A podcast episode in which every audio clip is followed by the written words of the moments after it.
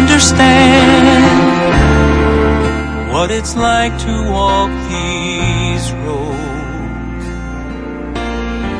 But my problems don't compare to that crown you had to wear.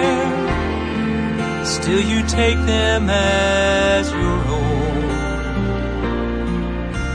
Because of all the blood and tears you shed. I will never know that kind of loneliness. Your spirit never leaves me, even when I'm hurting. I don't have to bear that burden on my own. You carried all the pain and buried all the shame when made that rugged tree a righteous throne. Because of you, I'll never walk alone.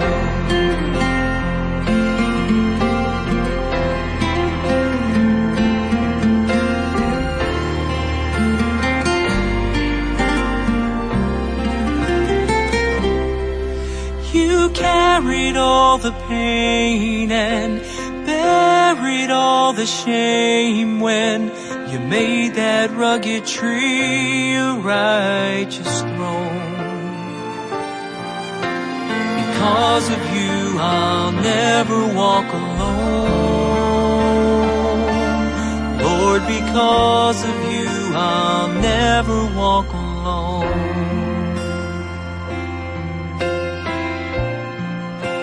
I'll never walk alone.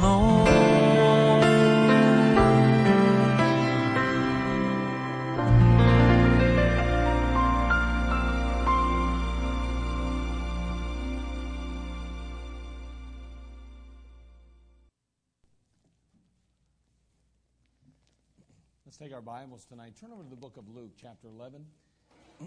Excuse me, we're in our doctrinal delicacy series again. Tonight we're going to be noting prayer, looking at prayer tonight. And we're just going to note a couple of aspects of it. Um, we can't cover it all, obviously, in one message or lesson, but we certainly will do our best to try to give us a good overview of it. prayer. Chapter 11, Luke. Excuse me.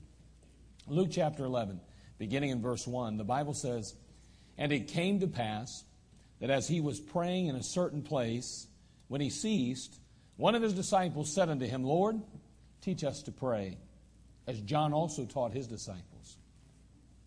Notice again, it says, that as he was praying in a certain place, when he ceased, one of his disciples said unto him, Lord, teach us to pray. Well, prayer is the key that unlocks the riches of heaven. And that's just a reality of things. I mean, the disciples had traveled with the Lord Jesus Christ for three or three and a half years, and they noted his consistent prayer life. They watched as he uh, prayed on a regular basis, and they saw the power that he possessed, and they understood the importance of prayer throughout his ministry as a result of that.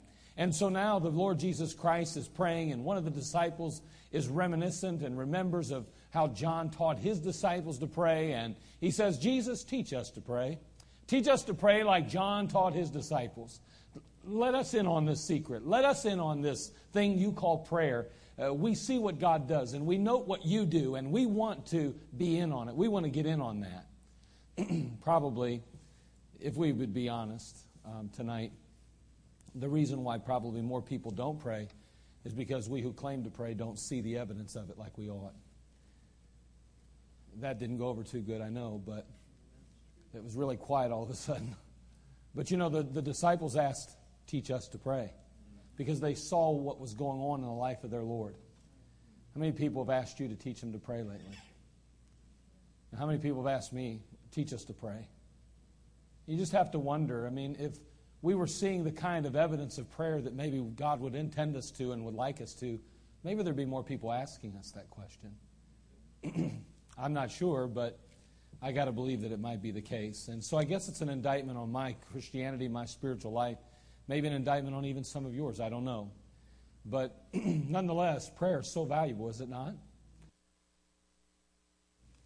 I mean, I would imagine that there's not one of us in the room that would say, My prayer life's everything it ought to be. I don't think anybody would say that. I think we'd all say, Well, we have room for improvement. And if we didn't, I'm not so sure that we're being very honest with ourselves or with anyone else as well. But in Luke chapter 11, verse 1, the disciples are saying, Lord, teach us to pray. So I guess if we're going to learn, we need to learn from the Lord. We need to learn from the Word of God. I mean, the Christian life is a life that demands, it requires power. And prayer is a means by which we acquire the power necessary to fulfill the calling that God has given us. And I think that every one of us want a better prayer life. I think every one of us want a more. Of course, my voice would mess up on a subject like this.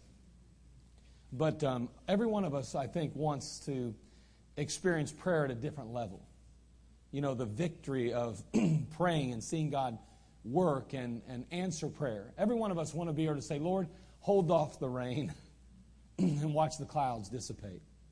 Every one of us want to say, Mountain, be thou removed and cast into the sea, and literally see it plucked up out of the ground and cast into the sea. And I, I think that's the case. And you may have had experiences like that in your life, and I trust that you have, but maybe God would have us have those experiences more often, even, huh? maybe even more than we even do. And so our prayer lives may be good, but could they be better? Probably. And you know, that's just a reality of life and a reality of the Christian life. It it's, it's, doesn't make us bad, it just makes us in need of improvement.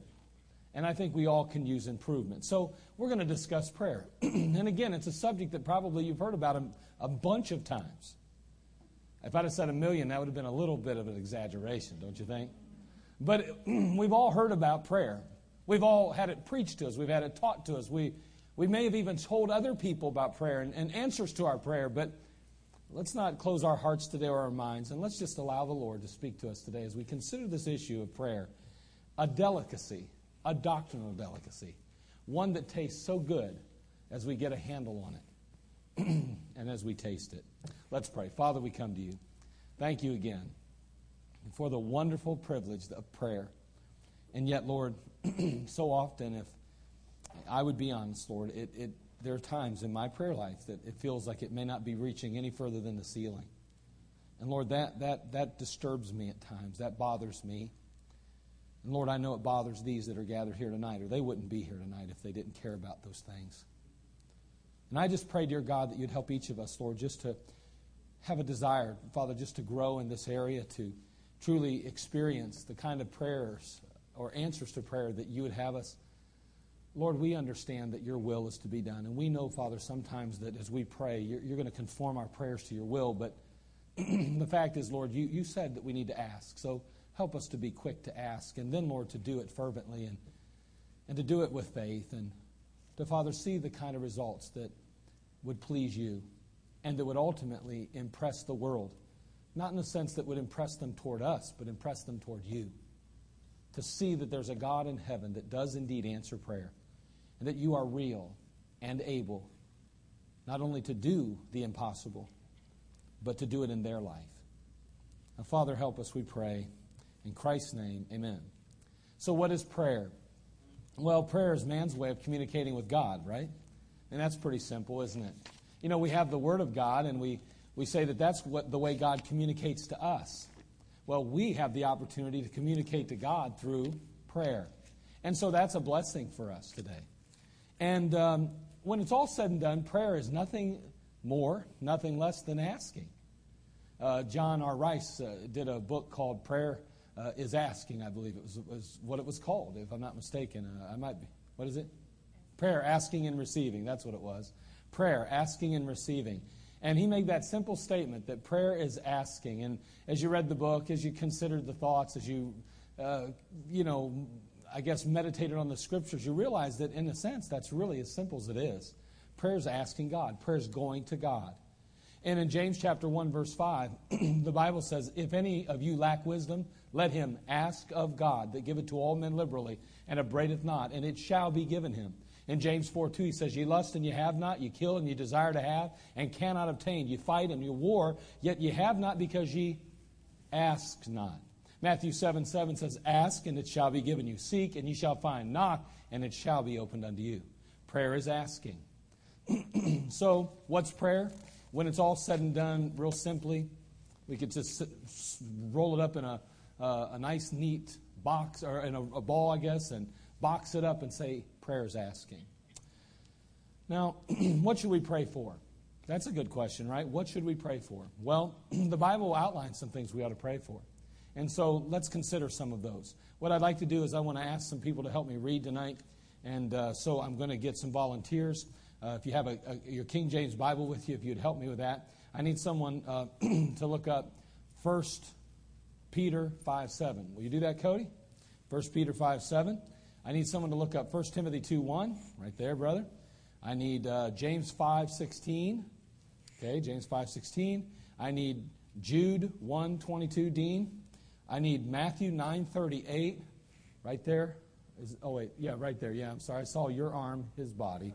I don't have my glasses on. It was kind of freaky looking, but. um, then Hebrews 13 7. Hebrews 13 7. All right. Uh, I think I see Benaiah, if I'm not mistaken, over there. Okay. And then um, 1 Timothy 2 1 through 2. Please don't ask me to repeat these all the way in the back over there. Uh, let's see. And finally, Romans 14 6. Romans 14 6. Okay. And uh, John 6 11 and verse 23. Caleb, yeah. all right, all of you come forward now. I want you all to come forward. I want you to read it from here. I don't want you to read it out there or they'll never hear it.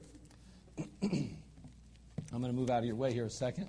I want you to come on up and I want you to read in the mic so everybody can hear it real good. Excuse me. Okay, so, first of all, if we're going to pray, the Lord wants us to pray for ourselves. If um, 1 Peter 5 7, where you at? In the order that I, I called those out as the order I need you in. Good luck, gentlemen.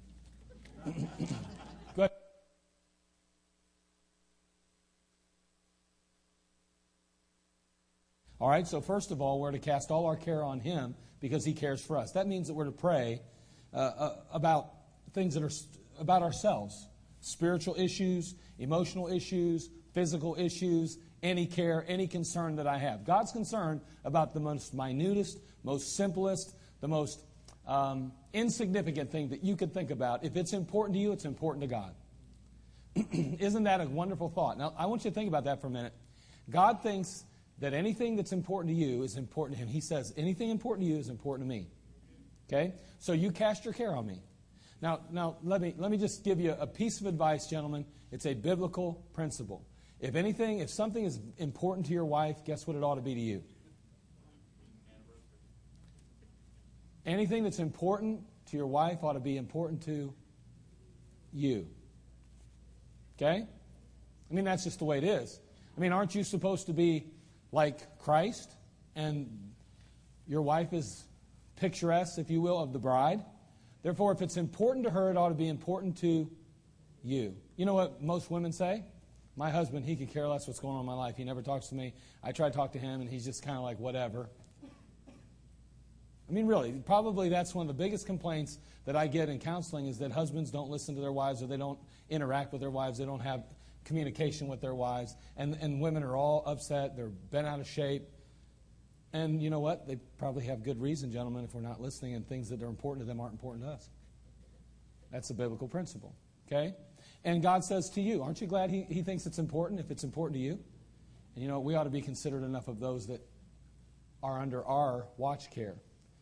If it's important to them, it ought to be important to us. Now, it doesn't mean, uh, don't want whatever. You got time for that. Here we go. Others. Next, go ahead. The next one will be 1 Timothy 2 1. Go ahead and read that, brother. I exhort, therefore, that first of all, supplications, prayer, intercessions, and giving of thanks be made of all men. Okay, very good. And then James 5.16. Who had that one? Did I not give that one out, maybe? Maybe I didn't even give that out. Well, that was good enough. Others. All men, right? We're to pray not only for ourselves, but we're to pray for others. That's pretty simple from the passage, was it not? I got you. Oh, by, I mean, I'm sorry, brother. I just kind of passed you up. I was looking down the end of the line there. Confess your faults one to another and pray for one another that ye may be healed. The effectual, fervent prayer of a righteous man availeth much. Pray for one another. Did you see that? Pray for one another. pray for one another. So we're to pray for one another. That we're to pray for each other. Okay? So biblically, who are you to pray for? Yourself and others. All right, let's look at uh, Jude chapter 1 verse 22, brother Dean. And of some have compassion, making a difference. Pretty simple verse. Read that one more time, brother Dean. And of some having compassion, making a difference. You know what? When we recognize that verse, we, we, we realize that it's involving the lost. It's involving stepping out and making an impact and a difference in the lives of those who do not know the Lord Jesus Christ. Who are we to pray for? Ourselves, others, and the lost. Thank you, Brother Dean. The lost. What about Matthew 9 38?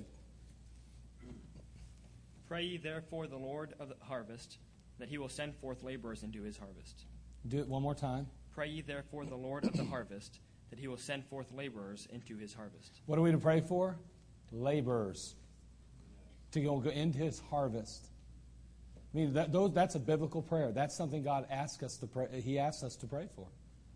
So you say, well, I don't know what to pray about. My, my prayer list is really short, and, and I'm done praying in just a few seconds uh, maybe a few minutes. Well, right now we know that you're to pray for yourself, you're to pray for others, you're to pray for the lost, you're to pray for laborers. Wow, this list is getting pretty long, and those are only those are the things. That's not even very specific. I mean, that's just pretty general. Those are the things God says. Now, these are the things you're to pray for. These are the things specifically that I tell you to pray for. Okay? So, next, Hebrews 13 7. Remember them which have the rule over you, who have spoken unto you the word of God, whose faith follow, considering the end of their conversation. One more time. Remember them which have the rule over you, who have spoken unto you the word of God, whose faith follow, considering the end of their conversation. Okay. Biblically, in the context of the passage, it's talking about pastors. You're to remember them. Okay? Now, again, if you're remembering them, obviously you're praying for them. You know, pastors need your prayer. Your pastor needs your prayers. Yeah, and, let me, and let me just be as practical as I can be. It's a lot harder to criticize me when you're praying for me. Amen. It's a lot harder. It's a lot harder to be angry with me when you're praying for me. I mean, I'm talking. I'm, I'm not saying when you're saying you're praying for me in the sense that fix him, fix him, fix him. That's not what we're talking about. We're talking about praying for him. You know, lifting him up before God. God bless him. God meet his need. God enlighten him. God give him leadership. God help him to be the, the man of God you want him to be. Keep him pure. Keep him safe. Put a hedge of protection around him. That, that's what we're talking about, okay? So, your pastor, that's a good one. Yourself, others, the lost, laborers, your pastor. 1 Timothy 2, 1 through 2. 1 Timothy chapter 2, verses 1 through 2. I exhort thee, therefore, that first of all, supplications, prayers, intercession, and giving of thanks be made for all men, mm-hmm. for kings and all for all that are in authority, that we may lead a quiet and peaceable life in all godliness and honesty.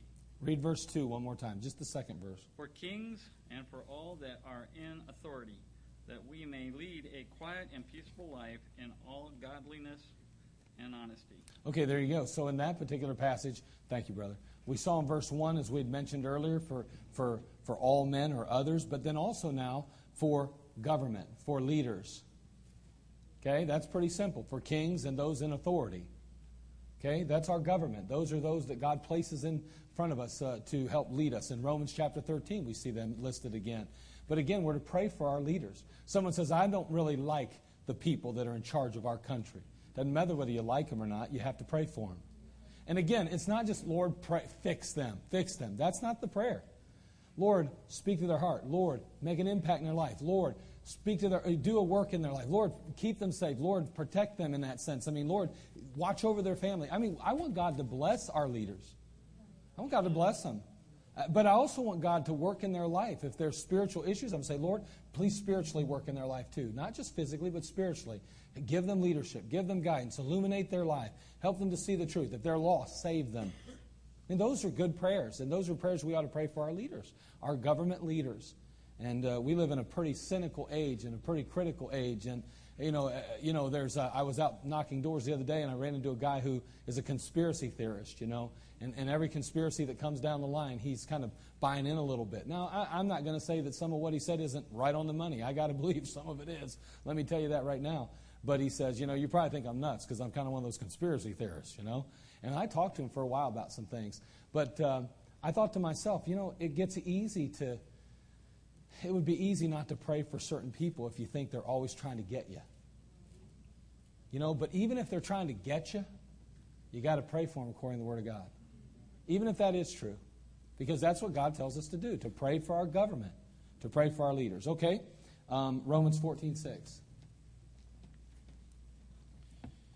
He that regardeth the day regardeth it unto the Lord, and he that regardeth not the day to the Lord he doth not regard it. He that eateth, eateth to the Lord, for he giveth God thanks, and he that eateth not to the Lord, he eateth not and giveth God thanks. Okay, John 6, 11 and 23. Thank you. We're going to put those verses together now. And Jesus took the loaves, and when he had given thanks, he distributed to the disciples, and the disciples to them that were set down, and likewise of the fishes, as much as they would. Howbeit there came other boats from Tiberias nigh unto the place where they did eat bread. After that the Lord had given thanks. Okay, so what's going on? Somebody's eating, and the, the, the food is being blessed. We had to pray for our food. Just yesterday, when I, I was, uh, I stopped and got some breakfast this uh, Saturday morning. Uh, I'd gotten here, and I decided to take a walk down uh, to Taco Bell, of all places, to get something to eat. And uh, can you believe they're open for breakfast, you know? But anyway, I went down there and I decided I'd just try it out. I like that Sobe water that they have there. That way I don't have to drink it's carbonated stuff, you know. So I thought I'll have some Sobe water and I'll just relax. I'll look over my message for Sunday before the youth rally starts and things like that. And so I went down there and I had some breakfast. While I was there, a couple young guys came in the door and they ordered their food. They sat down over in a booth over here. I was sitting in a booth in the corner trying to stay as far away from people as I could so I could just get some things done. And uh, I heard them pray. And uh, so before I left, I walked over their table and I said, Hey, gentlemen, I, I, I'm, I'm going to interrupt you for just a moment. I don't say things sometimes like, Sorry to interrupt you, because I really did want to interrupt them. So I don't want to lie about that. You know what I mean? Sorry to interrupt you. it's not really true. I meant to interrupt you, you know? But anyway, I said, Listen, I, I just, can I interrupt you for just a moment? I said, I just want to tell you that I said, I, I heard you pray, and I want you to notice that I want you to know that people, I want you to notice, uh, I want you to know that people notice that. And he went, Well, that's why we pray. Thank you, brother. How'd you know I was saved? Maybe because I said something about prayer to him, right? He knew that. Hey, listen, uh, uh, you know, prayer's powerful and, and it's important. He's praying over his food, made an impact, made a difference. Now, listen, if I was lost, I'd still heard that prayer. That'd have been important. It's important that people know there's still people that have faith. And so God's saying we need to pray. So, what do we pray for? Pray for yourself, pray for others, pray for laborers, pray for the lost. You can shut that off now. Thanks, gentlemen. Thank you. You can pray for your pastor, pray for your government, pray for your food. All right? So, all of those things are things that we're to pray for. Now, another thing that's important about prayer as you're praying for these things, you need to realize that you, you got to pray very specifically. Pray specific. When you're, when you're asking things, you need to be very specific. Uh, you know, you don't ask God things like, God, please give me a blessing. Which blessing? Which blessing you want? You know, um, I can look back in my life and I remember praying specific prayers. Specific prayers.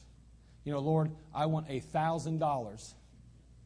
I want a thousand dollars, and I, I want it. I want it all at once. Okay, there you go. Did God answer? Absolutely answered. Absolutely. I don't have time to go into all of it, but He did. Lord, uh, this is what I want. You know, I need a, a vehicle. Blah blah blah blah blah. It'd be great if it was a minivan. That's what I'd really like. God gave me a minivan. I'm just saying, be specific what you want. That way you know it's God. You know, you can't, you can't doubt that. If, if you, God gives you exactly what you're asking for, it's kind of hard for someone to say, well, that's just a coincidence. Well, sure. You, somebody gave you a car because you, you were telling people you needed a car, or somebody in your family knew you needed a car. Yeah, but if you'd have said, I want this kind of car, and then that's the exact car you got, it's kind of hard to say that it wasn't the Lord. I'm just saying, I mean, be specific on things. I, I'm, I like to be specific for that reason, but also it's good for us because we know then in our own heart. You know, we're like, wow, that was awesome. And so God answers prayers. But be specific when you ask Him, you know, what, what blessing do you want? What, what do you want to take place? How do you want that to take place? Where do you want that to take place? You know? So, what should I pray for? Well, it's pretty simple. The Bible made it very clear. Biblically, pray for yourself, pray for others, pray for the lost, pray for laborers, pray for your pastor, your government, your food. Those are all things God says you're to pray for. Okay? Whether you like it or not, whether you want to or not, whether you agree or not, doesn't matter. Those are things God tells us to pray for. We need to be very careful that we honor God by praying for things that He asks us to pray for. Now, why is prayer so important to the Christian or in, in, in our Christian life? Why is that so important then? Um, why is prayer so important? Well, as we've mentioned already, communication is the key to any successful relationship. It just is. If you're not talking to God and God's not talking to you, then guess what you don't have? A relationship. you you got to be communicating to have a relationship. Isn't it funny how, how you know, couples grow apart? It's not really funny, I guess. Pretty simple, really. You know how they grow apart? They stop communicating. They stop fellowshipping. They stop talking to one another. They stop interacting with one another. There is no relationship without communication. Now, again, I, I have some friends that are extremely, were extremely close growing up. I don't communicate a lot to them or with them. And I understand that if they called me today, I'd be there, Johnny on the spot, you know? Do anything I could to help them. I understand that. But there's still no real relationship unless there's some kind of communication there. It's important that we understand with the Lord, communication is important. It's the key to the successful to a successful relationship. And so we must communicate with God. It's just as important as anything else. The Bible says, or any other relationship. In James 4 8, the Bible says, Draw nigh to God, and he will draw nigh to you. Cleanse your hands, ye sinners, and purify your hearts, ye double minded. So notice again, draw nigh to God, he draws nigh to us. We need to talk to God, God talks to us. We need to communicate with God, God communicates with us. We need to draw nigh to God, God draws nigh to us. If you're waiting for God to make the move after He's already made a move, by the way, you were saved because He met you where you were at. He came to you. Now God wants you to come to Him. And a lot of times we're waiting on God to do it. No, God says, You come to me, and I'll reach out to you. And I know somebody says, Well, I got away from God, and God reached out to me, and He made a difference. I understand all that. But let me tell you, in your Christian life, your general Christian life, you draw nigh to God, the Bible says what? He will draw nigh to you. You got to get closer to God. That's the real problem. God doesn't need to get closer to us, He's already in us. We got to get closer to Him. How do we do that? By communicating, prayer. Prayer changes lives and it defies natural laws. In Matthew chapter 19, verse 26, the Bible simply says this But Jesus beheld them and said unto them, With men this is impossible, but with God all things are possible. There you go. All things are possible. Somebody says, ah, that's a joke. Yeah, you're welcome to your opinion. I prayed and God didn't answer my prayers. Sorry to hear that. In just a moment, I want to help, help you understand why that didn't get answered then. But the fact is, is that God does answer prayers. The fact is, God does hear our prayers, and He wants to answer our prayers. I'm not saying that everything you ask for, you get. My kids asked for a lot of things growing up, but I didn't always give it to them. Because what they asked for was either impractical or it was something that may even ruin them. I mean, can you imagine, you know, your, your nine or ten year old child asking you to have access to the internet in their room? I mean, nobody in their right mind would do that. Nobody in their right mind. Oh, you know, in our day it was the television, you know. Nobody in their right mind would have put a TV and give unlimited access to a child or to a young teenager or to even a teenager in their room. Nobody would have done that. So you're certainly not going to put the internet in there with access to the internet in their room. That'd be crazy.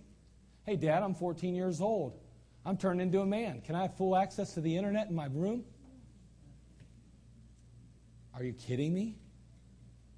Well, I'm asking. We ask some things of God sometimes that would ruin us. You know, it's like that prayer Give me a million dollars, Lord. A million dollars may ruin you. May ruin you. Somebody says, Well, I'd like to, like to give it a shot. Me and you both. I thought one time, if the Lord gives me a million dollars, I'd give, I'd give him three quarters of it to the building fund. The only problem was if the Lord gave me a million dollars, I'd probably have to pay 75% of it in taxes, and then I'd still owe the Lord 500000 when it was all said and done.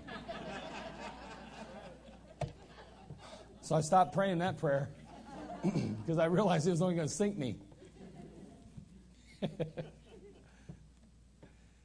Why is prayer so important? Well, because again, prayer changes lives and defies natural laws.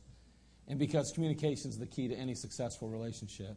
The D.L. Moody made the statement. He said, The Christian on his knees sees more than the philosopher on tiptoe. Isn't that good?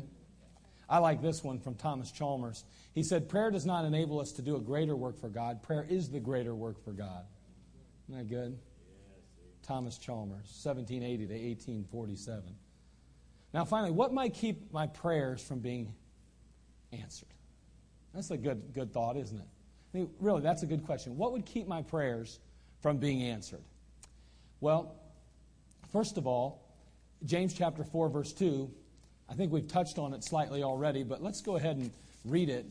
The Bible simply says, Ye lust and have not, ye kill and desire to have, and cannot obtain, ye fight and war, yet ye have not because ye ask not. Someone says, Well, what, what, might keep, what might keep my prayers from being answered? Well, you don't ask.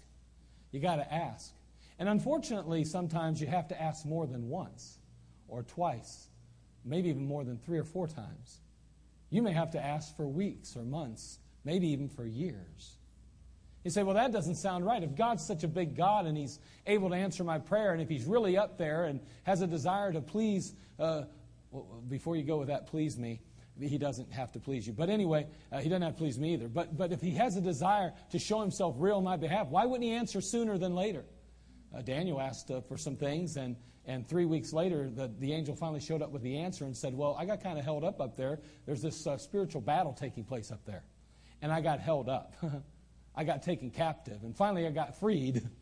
And so I was able to get down here with the message that I originally was given by God to give to you. I would have been here in just a matter of, a matter of hours, but it took me three weeks to get here.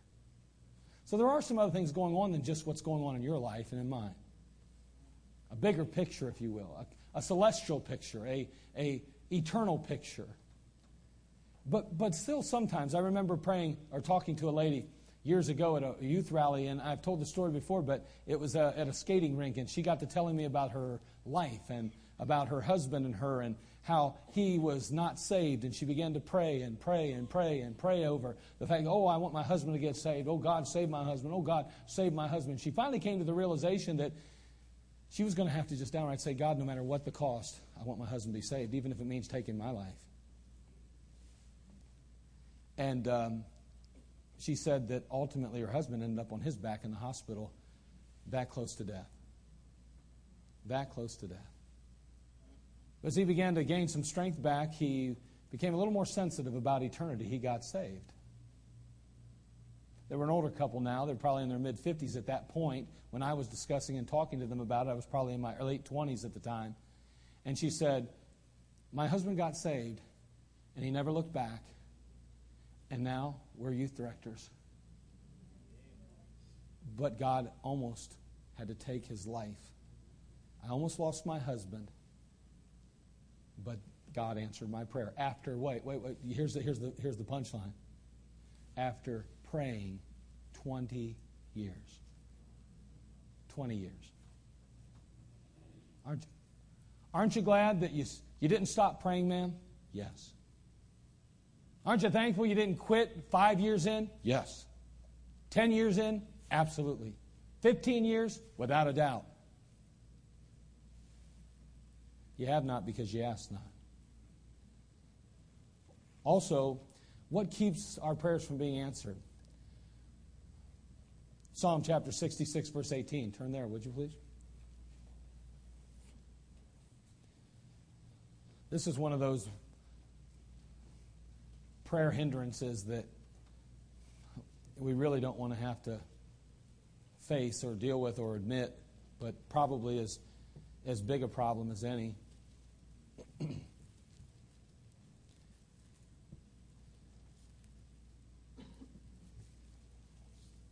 Psalm 66, 18, the psalmist says, If I regard iniquity in my heart, the Lord will not hear me. Again, someone could say, well, that's just the psalmist, that's his opinion. Well, it is under inspiration of the Holy Ghost. So even though he may have penned it, he wasn't the author of that statement. God's trying to give us some insight and understanding to why our prayers may not be answered then, or what we have to deal with in order to get them answered.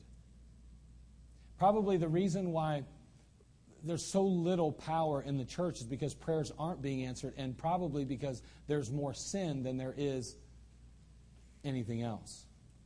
I mean, are, are, who are we kidding, right? You, you know, really. I mean, what, what we're exposed to in our world today, how difficult is it to remain pure of thought and mind and body? You know, I mean, are, but, but here's the thing. You know, you know what's so sad? A lot of folks don't really see it as being that bad. You want to know why? Because we've been desensitized to our culture our, our, and to sin itself. Right. You, you know what I'm talking about.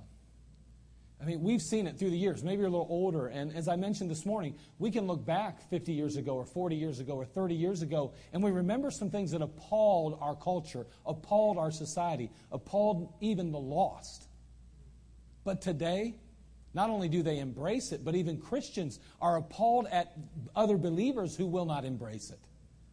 I mean, we've moved so far, we've become so desensitized to certain things. I mean, we're, all in the same boat. You know, we can wear our suits, we can stand behind a pulpit, we can be a, a certain leader, we can be a pastor, we do all these things. But the reality is, if we're not honest with ourselves about these issues of sin, it's going to hamper and it's going to hinder our ability to get answers from God. It's going to hurt us. I still remember I still remember being at camp some years ago, and um, Joshua had had uh, gotten mad because these big guys were picking on little guys, and and they were playing this one game, big ball basketball or something, and and, and you know, they're, they're plowing each other, they're killing each other and stuff. And Josh was probably, I don't know, what was your ninth grade or something, something like that. And so this guy's about six foot two and about, you know, 200 pounds, and he decided he's going to tackle this guy. And so uh, he went flying up behind this guy. He hit the guy in the back. He's very smart to do that. But the only problem was when he hit the guy, the guy's legs came out from underneath him, and he sat on Joshua's head and face. I mean, he just like that and came straight down on Joshua because Joshua speared him in the back. He slid out, but when he did, his, his, his, his backside, his behind, his bootay, went right on the back of Joshua's head, smashed his face in the ground.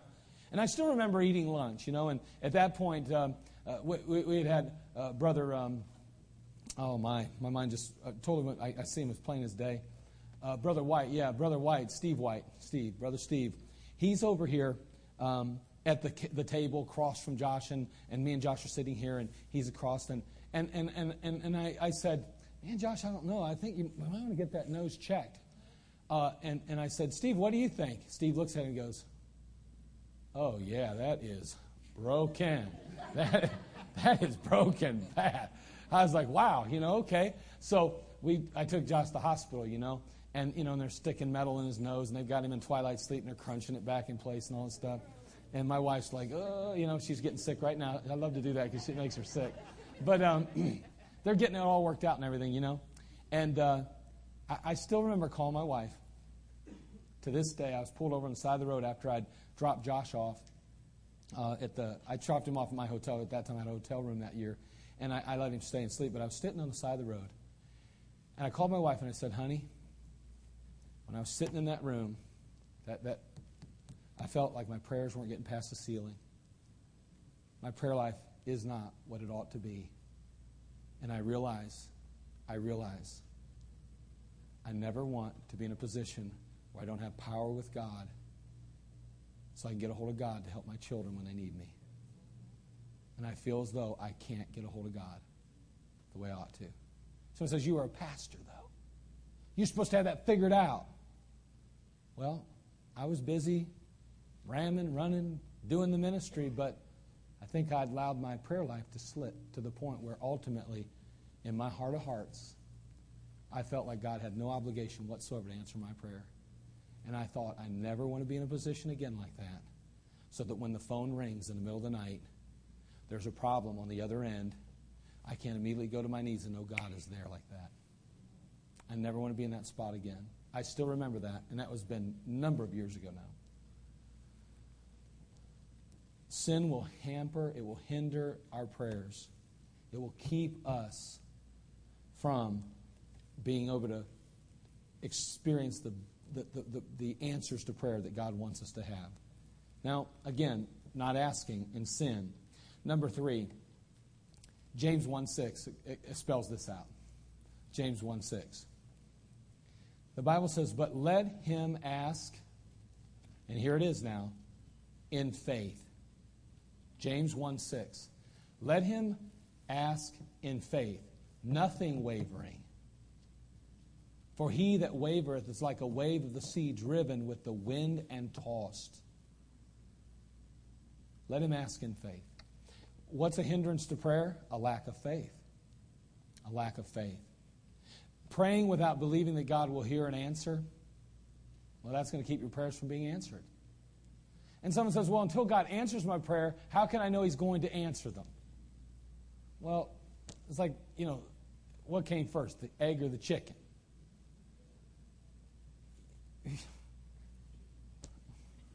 well, we know God created the chicken, yeah. So the chicken came first. But so, so faith has to come first, right? By faith, Dean said chicken. Well, he knows that by faith. He doesn't know that by sight. Because nobody was there when he made the chicken. Now, there's some people that make some good chicken now, and I enjoy it, but, but that's a different chicken now, okay? But we're talking about, we don't, you know, listen, honestly, you know, we get this all mixed up. We got to by faith believe. We got to trust God. We got to say, okay, God, creator of the universe, God put the stars, hung them in the heavens. God, you know, put this celestial ball earth here and, and inhabited it with mankind. And God created all things on this earth as well. And the very God that created all things breathed the breath of life in me, and I have an eternal soul. And I trusted Christ who died on the cross, who is God who created all things. He, being perfect and holy, died in my place, and I trusted him. And that same God that created all things, that same God that died on the cross, that same God that, that uh, saved my soul, He, He tells me that His word is true and I can believe His promises and that He will hear and answer my prayers. So by faith, I've got to believe that God is in heaven because if He wasn't, then where'd all this come from? Where'd it all come from? Just coincidence? Was it really evolution? We know better than that. Common sense says it couldn't be that. There has to be a God. And this God that wrote this book and that gives us these promises is the very God that we now are to pray to by faith, believing He'll answer. But when we don't pray in faith, then God's not obligated to answer our prayers.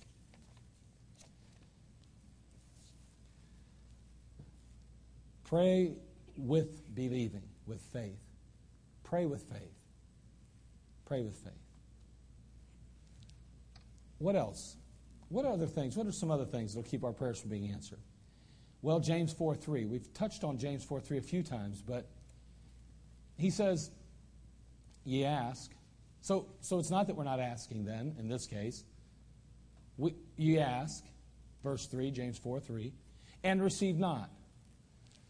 Well, we say, man, that happens to me more than not. I ask and I don't get.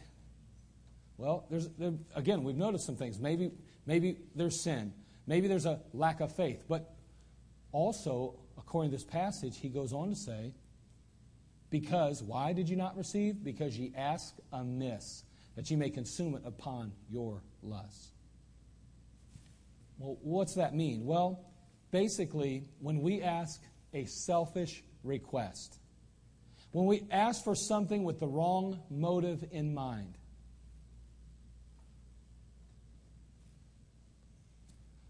this is an amazing thing. Lord, send me a boyfriend.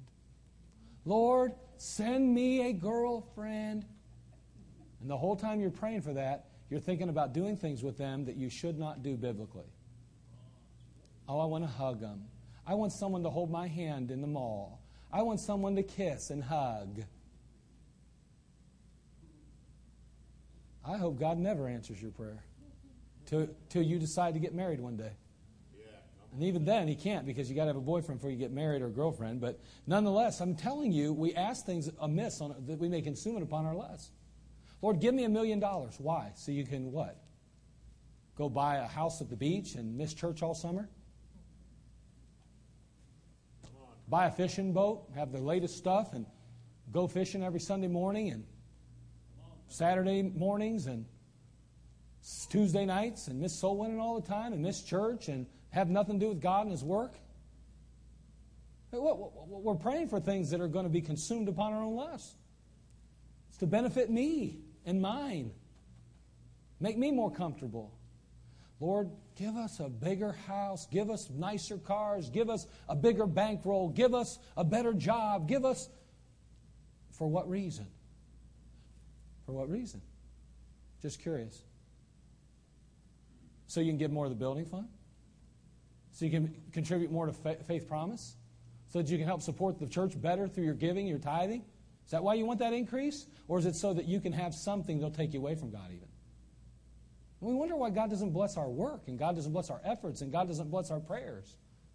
Somebody says, Well, of course you say that. You're the pastor, and it's all about this church with you. If you weren't the pastor, you'd be just like the rest of us. This wouldn't be your whole life.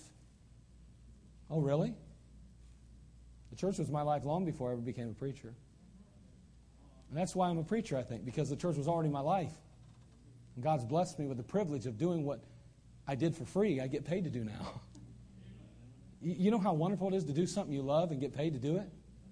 Somebody said, Well, we could stop paying you. Go ahead, stop paying me. God will take care of me. He said, Oh, take care of me this long. He'll take care of me again. I mean, it's funny how we think that we really hold all the power. God holds the power. You know, God does. I'm the pastor of Community Baptist Temple, but in the end, God could remove me like that. And who am I? Just a servant, just like you. We're just doing the best we can with what God gives us, and usually that's not a whole lot. Let's do the best we can. But you know what? Selfish requests, asking for something with the wrong motivation in mind.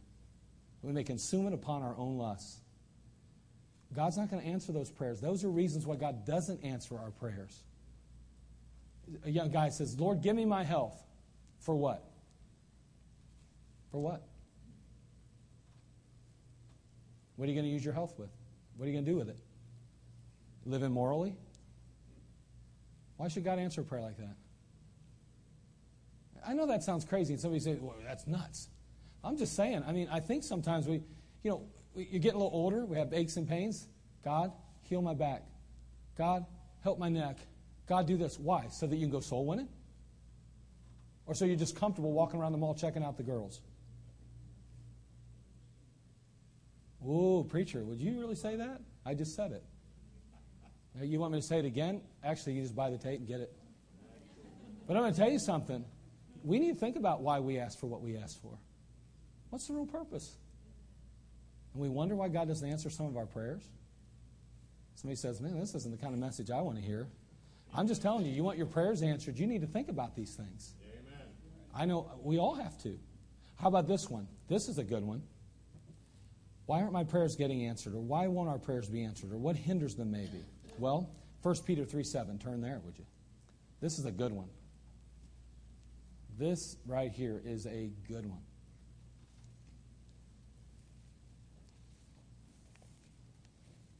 This one's a lot this one's maybe a bigger problem than I, I would even realize. I don't know. 1 Peter chapter 3, verse 7. He says, Likewise, ye husbands, dwell with them according to knowledge. Who? The wife. Giving honor unto the wife. as unto the weaker vessel. Wait, did, let, let me, can I stop right there a second? Can I, can I stop right there a second and, and express a biblical principle? The wife is the weaker vessel. Did, did the Bible just say that? So, how's come I have to apologize when I say things like, you know what? Women and men aren't equal in their physical abilities and their strengths. They're not. Oh, I know there's some freaks of nature out there. no, I, I understand that. I mean, really. You know, there are some women I would not want to get stuck in a dark alley with. Honestly. I mean, I understand that. And there's some tough, tough women out there. But, but here's the point. In general, I mean, God's talking about the species here. He's talking about males and females. The truth is, the normal woman does not, does not physically have the same abilities as a, a man. I think that's just a, a, biblical principle. It's true. And it, it's one thing we're trying to deny in our culture today. I mean, every show now, the women are like, what? Beating up these guys. They're flying all over. And I'm like, are you kidding me? Are you kidding me? I mean, and, and you think to yourself, well, she knows Kung Fu. You know, that's got to be it. But then there's two Kung Fu experts a guy and a girl. She's still beating him up. I'm just saying, it's, it's weird today. It's crazy what's going on in our culture, and it's so anti Bible. Women are not content to be ladies. Men aren't content to be men. It seems that men want to be women and women want to be men. And it's just a crazy world we live in. It's upside down. It's crazy. Now, I, I'm going to be honest with you. I don't know. I don't think there's a woman in this room that could beat me in arm wrestling right now. I don't think. There might be. There could be a sleeper in the crowd. But I don't think so. Cody, you think I'm safe with that one? He's not, she's going like, uh, I don't know. Okay, I better just shut my mouth and move on. I'm sure that somebody's watching on there that's bigger and stronger than me yet. And I, I, saw this lady the other day whose arms were bigger than mine. I know she probably could beat me in arm wrestling. But notice what it says 1 Peter 3 7. Likewise, you husbands, dwell with them according to knowledge, giving honor unto the wife as unto the weaker vessel, and as being heirs together of the grace of life, that your prayers be not what? Wow. Is that huge? You know what he's saying? If your relationship with your wife is not what it ought to be, gentlemen, your prayers will be hindered. Well, all that matters to me is my relationship with God. I'm very spiritual. And my wife, she's a loser. But me and God, man, you're fooling yourself. If you don't have the proper relationship with your wife, or at least you're not putting forth the effort to have that proper relationship, you don't really have the relationship with God you think you have. you're fooling yourself too. We got to be working on that relationship. And ladies, I got a feeling that if it works that way, it works the other way too. You know, it's not just one sided here. You got to be putting forth your effort too.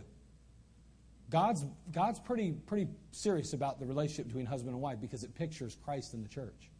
That's big time.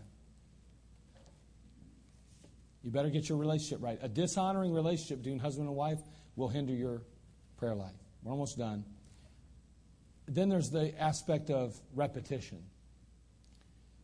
Repeating something over and over and over again mechanically. It's not from the heart, it just becomes rote. In Matthew 6 7, the Bible simply says this But when you pray, use not vain repetitions as the heathen do, for they think that they shall be heard for their much speaking. But God's saying, I want you to pray from your heart. Don't just say something because it's a rote prayer. Listen, I, I was at I did I did two funerals this week, and I did I went to three funerals already this week. Uh, three. I was at three. I did two of the three. Listen, I, am telling you, I watch this at funerals. I, I watch these things when the when when the guy the, when they say let's bow our heads and pray and their eyes are still open i don't close my eyes anymore. You know why? Because they're reading it. And if they're reading it it probably means absolutely nothing. It's vain repetition. I was out at the and again i, I love these guys with all my heart the, the military thing you know out at the but but but you know what? Some of those gentlemen that are out there, the Lord bless them. I mean, they are doing a work and they're encouraging and it's a blessing, but they read the prayer right out of a book. It's the same exact prayer they read at every single funeral for every single lost, uh, uh, every member that in the military, like myself or anyone else that passed away. It's rote, rote, rote. It's repetition, vain repetition. And they just read it. And I watched it. He's just reading it right from the. That doesn't mean a whole lot to me, folks. I, I, I don't know. And I don't think it means a whole lot to God when we're just going, Lord, God bless mommy, daddy, Eddie, Mark, Jeff, Troy, grandma, grandpa. Say, where'd you get that? I, I did that prayer when I was four years old. I still remember it. It was vain repetition. I'm not saying my parents weren't right at that time, but you know, that's just how we did things. And that kind of stopped when my mom got some things settled with the Lord, and my dad got some things settled. We started going to church, some things, and all of a sudden the prayer changed around our house. It wasn't just that same prayer night. Made a difference. Made a difference. Now, finally, last but not least, when we make requests outside of God's will, when we make requests outside of God's will, then our prayers can be hindered and hampered. 1 John chapter 5 verse 14 and 15 if you're writing them down I'll read it. And this is the confidence that we have in him that if we ask anything according to his will he heareth us. And if we know that he hear us whatsoever we ask we know that we have the petitions that we desired of him. Notice again if we ask anything according to his will. See God's perfect love he, I mean, he is perfect love and he's perfect wisdom. And Sir William Temple said this again. He said, We do not pray in order to change his will, but to bring our wills into harmony with his. That's why we really pray, to bring our will into harmony with his. Prayer is really not just, God, I'm going to ask you because I want what I want and I want you to give me what I want. Prayer of the believer, the real heart of a believer is, God, I'm going to be praying to you but I'm going to keep my spiritual ears open and I want my heart to be tender and I want you to begin to form my prayer. I want you to begin to direct my prayer so that it aligns itself, it aligns itself with your will. I pray for things sometimes that aren't the will of God. You say, "What do you mean?" You no, not like I go around going, "Oh God, help me to sin big." Nothing like that. It's just not the will of God. I may be praying listen, I, you start praying for healings. It's not always God's will that someone's healed. I'm sorry, but that's not the case. I mean, as you begin to pray, God begins to change your prayer sometimes in certain situations. I go to hospital beds and I say, Lord, it, it would please us if you would be pleased to heal this person. But I have prayed for people day in, day out, and God begins to change my prayer, and all of a sudden I'm praying, Lord, be gracious to this person in this difficult time. What's God doing? He's beginning to change my prayer, working in my life to help me to pray in His will. I, am just saying, using that as an example. There's other things, a number of things. We have to pray in the will of God. Now, there's nothing wrong with that. Ask anything you want of God. Feel free to ask anything you want. But be willing to let God work in your life. That's all to begin to change your heart toward that prayer and, and, and change your prayer even if necessary. That's all that it is. God beginning to work in our life. Because in the end, don't we want what God wants? We should want what God wants. As difficult as it can be at times for us, we ought to want what God wants. We'll never get to where we want what God wants until we're willing to pray and allow God to change our prayer. He works in our heart. It's tough. It's difficult sometimes. But God wants us to pray in His will. And when we nail down God's will, we can be guaranteed God will answer. Someone says, well, that's not what prayer. is. Prayer is asking, ask me to praying anything I want and get what I want. Abraham prayed, and, and he was able to whittle God down until finally there was just a few people. If they just, look what happened to the city. What was God's intention and what was his will anyway? Start getting him down there. He just had one more step to go. Okay, Lord, take the city. He didn't change God's mind. I, I don't know. I, I'm telling you, God will answer our prayers. God will do things miraculous. You'd be surprised what God wants for us that we don't ask for because we don't believe He can. This right here, you think God could fill this place up on Sunday night to where there's standing room only? You know why we don't pray that way? Because we don't believe it can happen. And secondly, we don't pray that way because we know God would have to use us probably to do it. Here's a couple reasons why things don't get done. God will do things if we're sincere and we're honest. But we want God to do things sometimes without using us to do it. What will it take? What will it cost? It can cost something.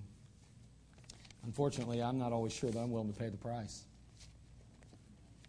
I'm just being honest. But God does answer prayer. Some hindrances. You need to look at your life. Ask yourself some things. Are my prayers being answered like I believe they ought to be? If they're not, why? Why not? There's got to be a reason. God's not just being a meanie meanie. The devil's a meanie meanie. Remember the song? God's not. God wants to answer our prayers, and He will. What's God answered lately in your life? I mean, what prayer has He answered for you? Anything you can point to? You put your finger on? I think God wants us to be able to do that on a regular basis. There it is. There it is. There it is. So let's pray specific and let's watch God work. Keep a journal if you have to. Write your prayers in a journal. And then as God answers them, you'll know it has to be Him. Father, we come to you. We thank you, Father, for your prayer, uh, for the privilege of prayer. But Lord, I know in my own life how I've neglected it.